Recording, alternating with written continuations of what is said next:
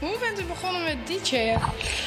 Ehm, ja, dat was eigenlijk al uh, ver voordat jij geboren was.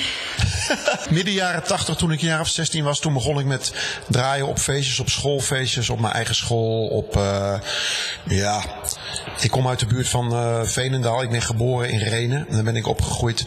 Dus ik draaide daar op mijn school en op hockeyfeestjes, voetbalfeestjes. En zo ben ik een beetje begonnen. En dat vond ik zo leuk dat ik dacht, nou ja, ik ga me daar een beetje in verdiepen. En toen ben ik gaan scratchen en gaan mixen met toen nog hele primitieve apparatuur.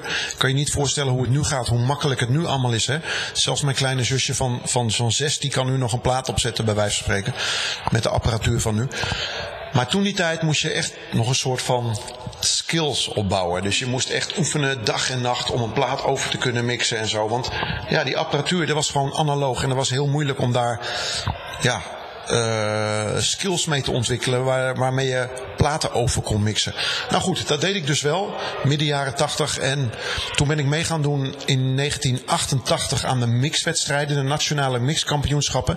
Die werden toen georganiseerd door de AVRO. Daar werd ik toen, uh, kwam ik toen in de finale van de 600 deelnemers, kwam ik bij de laatste acht.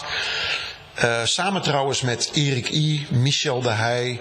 Uh, dat zegt jou waarschijnlijk niks. Maar dat zijn DJ's die nog steeds uh, meelopen, net als ik.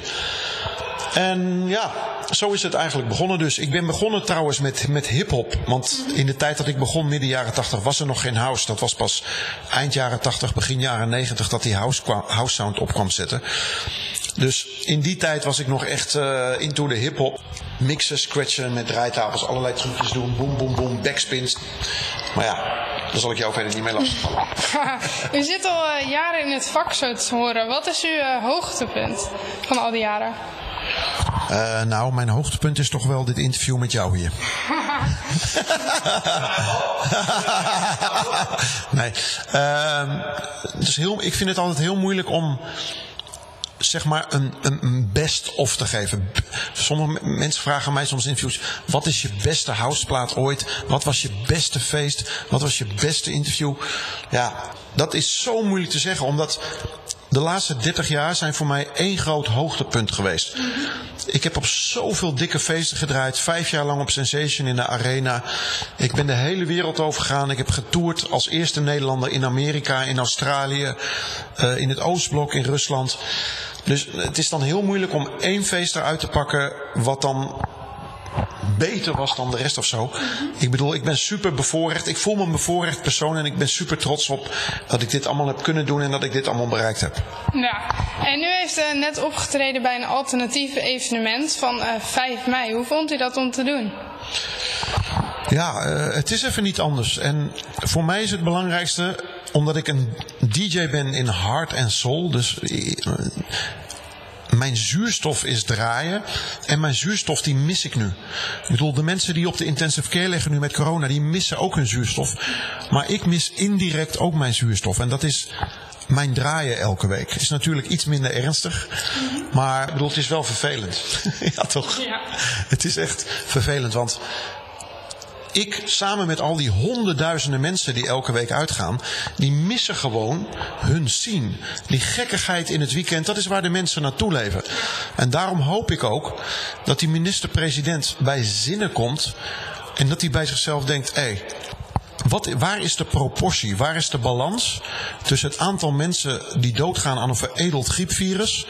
Hè, met alle respect hoor, want ik wil natuurlijk ook niet dat er mensen doodgaan, maar door de loop der jaren, door de loop der eeuwen heen, gaan er gewoon mensen dood aan griepvirussen en varianten daarop. En dit is een iets heftige variant, maar dat wil niet zeggen dat je de hele economie en heel Nederland naar zijn kloten moet laten gaan. En dat is wel wat er gebeurt natuurlijk. Dus ik zit een beetje in een kamp. Ja, wat een beetje controversieel is en wat misschien wat weerstand oproept. Maar het is ook een beetje gezond verstand. Als je ziet wat het percentage is van de mensen die sterven aan corona, is 0,0024 procent.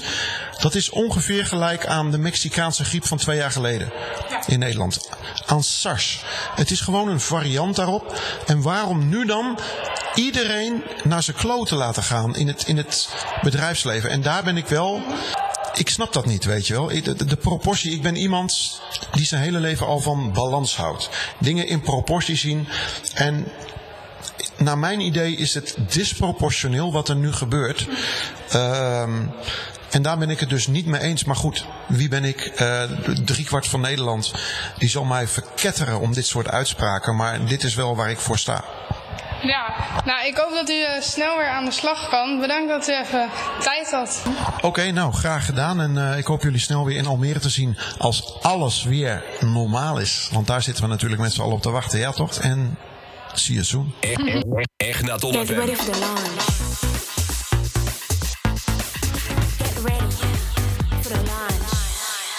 De Lounge We Lounge It. Zo.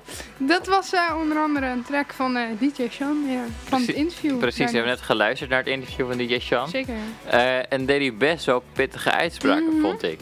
Ja, ja, we werken best wel hard natuurlijk om het coronavirus te verslaan met z'n allen. Um, mensen in de zorg, mensen in de supermarkten, dat soort dingen. dat soort mensen. En hij was er best wel, ja, ja. Wel, wel duidelijk over wat, hij, wat zijn mening is. Nu mag het natuurlijk ook geven hier in ja. Nederland. Alleen ja, ik denk dat we wel een beetje mogen nuanceren dat uh, wij als Nederlanders ook best wel mogen zeggen dat we heel hard werken. Ja, en dat de maatregelen waar we het zo meteen over gaan hebben er niet voor niets zijn.